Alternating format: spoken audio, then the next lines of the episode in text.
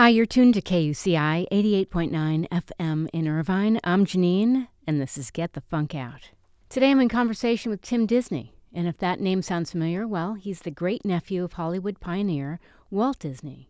Tim has enjoyed a dual filmmaking career as both a producer of environmentally and socially conscious documentaries and a director and writer of narrative features. He served as executive producer on the documentaries Gift of the Game, Racing Against the Clock, A Life Among Whales, The Price of Sugar, and The Last Mountain. He's also an executive producer on Janis, the upcoming biopic of singer Janis Joplin, starring Michelle Williams. He's here to talk to us about his latest film, William. It's my pleasure to welcome to this week's show Tim Disney. Thanks for joining us. Thank you for having me. So, give us a brief rundown of your latest film, William. How did this come about? Well, I got the idea for this movie because uh, I uh, I'm kind of a nerdy, obsessive reader guy, and I had gone on a reading a reading binge about the emergence of uh, early humans and uh, their coexistence with Neanderthals and other human species, and uh, I found that very fascinating. And I got a little irritated reading about that, how the Neanderthals were kind of written off as having lost in the uh, battles for survival with more intelligent Homo sapiens. Mm-hmm. And, uh, you know, we, we often observe that history is written by the living. And it occurred to me that maybe prehistory was written by the living as well. Yes. And that maybe the Neanderthals were more interesting and, and, um, and maybe they got up because they were more intelligent than us, not the other way around, or more good, more virtuous than us. That was the core of the idea. And then I crafted this story about two scientists who fall in love with each other and the idea of bringing a Neanderthal back to life, which they do. And the, the mother, in quotes, Yes. carries this engineered embryo as a surrogate, and they give birth to this child. And it's about that child, that Neanderthal child, growing up in the modern world, being an outsider, trying to find his identity. So it's it's a sci-fi premise, but really it's a uh, it's a family drama uh, and and a story about otherness and what it's like to try to survive and assert your identity in a hostile world. Was this a new type of film for you? I mean, I know you've done environmental and socially conscious documentaries before. Yes, uh, you know, this is my fourth feature as a, as a director, and the subject matter of the my other films has varied depending on uh, what we were doing. Uh, my first movie uh, had kind of a, which was called uh, A Question of Fate, had a had kind of a magical premise. This movie is, does not have a magical premise, but it has an unlikely premise. premise. So there, there's some similarity there. I think this one is very much in my sensibility. It's a it's a great idea. It's a great concept that gets us thinking. You know, the kind of like I- what if. It operate, Sorry, go ahead. yeah, and I and I think it oper- it operates on a lot of levels. You know, there's the science aspect of it, which is interesting, and we work very hard to make that realistic and plausible, which I believe it is. Uh, but we didn't dwell on that part of it. It's not really a science fiction movie. Uh, it's it, it's operating on a lot of levels. What would you like viewers to take away from this film? Well, a, a number of things.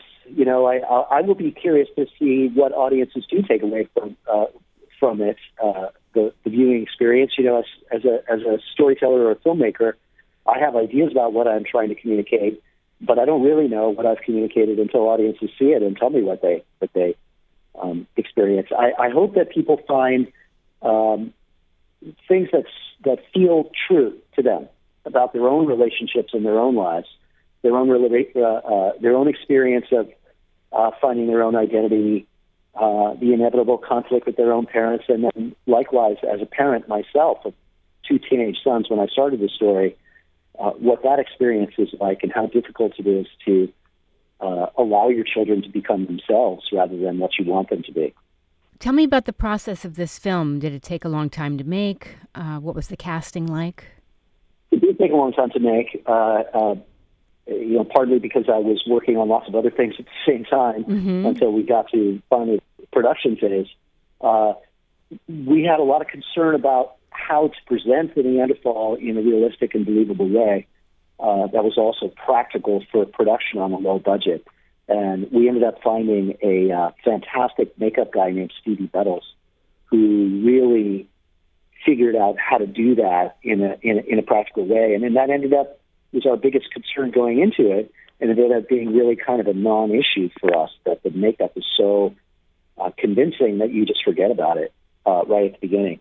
You know, when I was telling people about the story as I was writing it, uh, a lot of people said, and I had a fantastic co-writer named J.T. Allen. A lot of people said to us, "Oh, it's like Encino Man," and I kept saying, "No, not like Encino, not like Encino." so there was a there was a lot of humor of that type to mm-hmm. be had that was available, and we wanted to find appropriate humor, and I think that we did.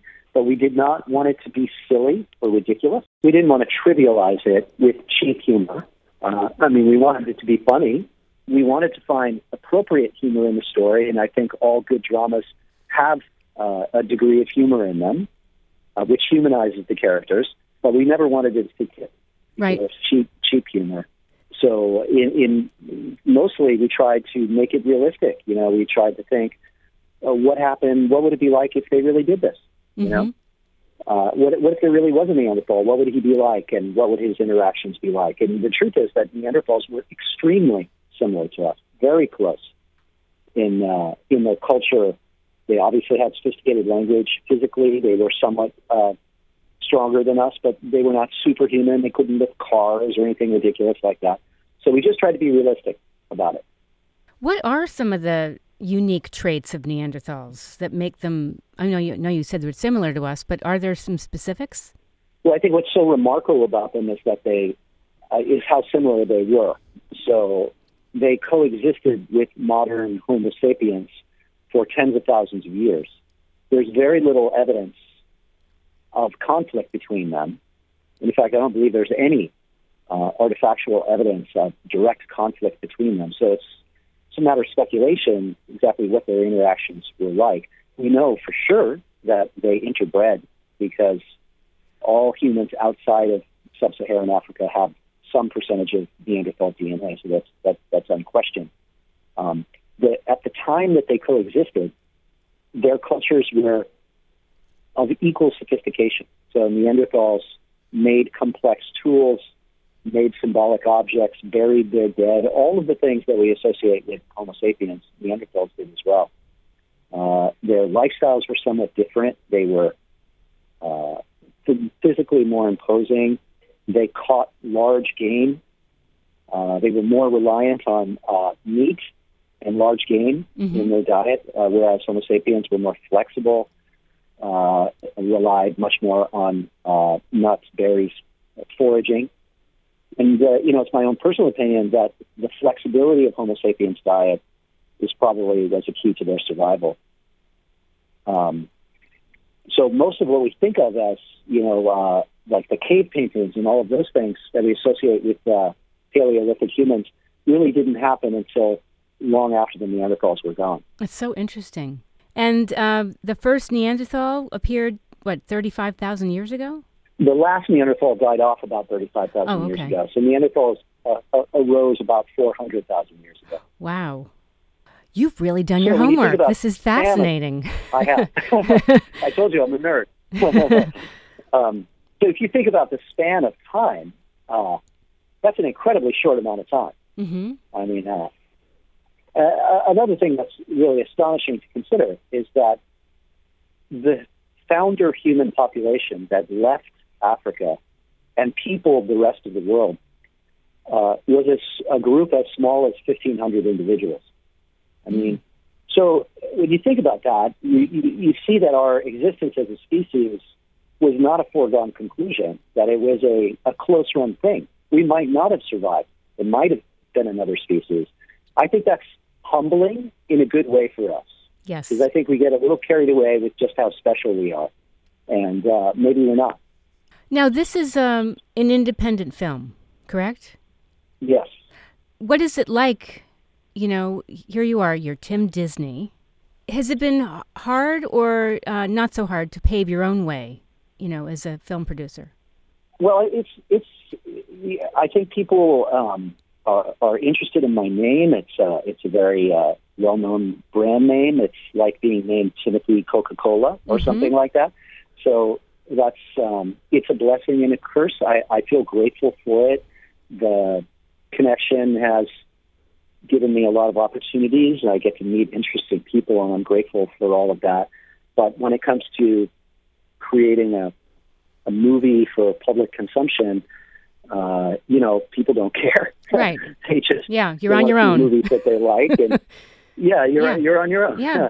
you know, I, I I really wanted to make a story that was close to my heart, and uh, so we kind of went our own way to create this movie, um, kind of outside of the normal channels.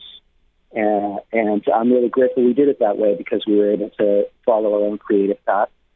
And uh, I'm really hopeful that it'll find uh, a home out out there with people. I think there are strong universal themes. Uh, I think that it, it's appropriate um, for lots of different kinds of audiences, younger people, older people, uh, and I'm really eager to get it out there and hear how people uh, uh, respond to it. So, how can people see it, Tim? Where is it showing? Well, it's, I'm glad you asked. It's uh, Mhm. opening uh, on April 12th in Los Angeles and New York at the Laemmle Monica here in Los Angeles and at the Village East Theater in New York on the 12th. Uh, and then it opens in uh, a bunch more cities on April 26th. Um, if I may encourage people to go uh, like our Facebook page, William the Film, uh, repost it on your own networks. Uh, we would really be grateful for that. So this kind of you know, more challenging, more interesting, more creative, off the beaten track independent cinema really um, lives or dies on word of mouth. And so we ask people to go out and check it out, and if they like it, to, to share it with their own network of friends and family. And is there a website as well, or just they should look for it on Facebook? Yes, it's it's William dot movie. William dot movie. Okay. How did you come up with the name William, by the way? The character is named after a uh, Victorian era scientist named William King, who is the first person to identify the Neanderthals as a separate species. Mhm. So that's uh, it's in the story. Yes. That's Yeah. where it comes from. And I, you know, I, I thought it was very important to have a very personal name, a very familiar sounding name, you know, a conventional sounding name, because they are just like us. The acting is great, by the way. We have such a great cast, so many great actors: Maria Dizzia, Waleed Zuaiter, Beth Grant, who plays uh, Dr. Godwin, the scientist. She's just amazing. Uh, but the main character, particularly Will Brittain, what a find! He's just magnificent in that role, and I'm so gratified to see that he's getting great part after great part now, and he really deserves it. He's fantastic. Was that tough, the casting of William? I mean, it must have been really interesting Yeah. at the auditions. We auditioned quite a lot of people, yeah. and and uh, some some very strong candidates, but we were really looking for somebody who had the physique uh, that would be convincing, uh, because that is a really really important part of it. Sure. You know, they were physically different, and it's important that the audience could sense that um, and feel his you know latent power. So Will Brittain is actually uh, has been in the past a private trainer, so he, you know he's sophisticated about fitness, and he's uh, you know he's probably five nine or so, which is about the height of an, the average Neanderthal, and uh, he worked out like a demon to Wow. uh, to prepare for this role. He was eating like three thousand calories a day and working out like four times a day. It was crazy. And uh, uh, just if I could tell one anecdote at the beginning of production, we didn't want to overplay that. We didn't want to, like I was saying, we wanted to stay away from cheesiness or cheap, cheapness in how we presented. So there were no scenes in the script where he took his shirt off. And just as we were just about to start filming, he took me aside and said, "Tim, I've been working out for months. I'm taking my shirt off, okay?" and so I, I said, "Okay, fair enough." And we wrote a couple of scenes in where we where we displayed his physique, Funny. and it was worth it. Funny. Well, he worked hard. He wanted to show his physique and his hard work. So good for him. That's awesome. Well, I want to thank you Yeah, so much for calling in. Is there any last bit of info you'd like to leave the listeners with? No, I just encourage people to get out there and check it out. It's a really interesting movie, um, and uh, to check out the Facebook page and, and the website. And, uh, and I really appreciate your interest, and thanks for having me on. Oh, my pleasure. Thanks so much, Tim. Congratulations. Thank you. We've been speaking with filmmaker Tim Disney and chatting about his latest film, William, which opens in theaters April 12th. If you missed any part of this conversation, everything is on my show blog, getthefunkoutshow.kuci.org. You can follow the show on Twitter at moms, M-O-M-Z underscore rock. You can also find out more about KUCI on Twitter at KUCI FM. Thanks for tuning in to KUCI 88.9 FM in Irvine.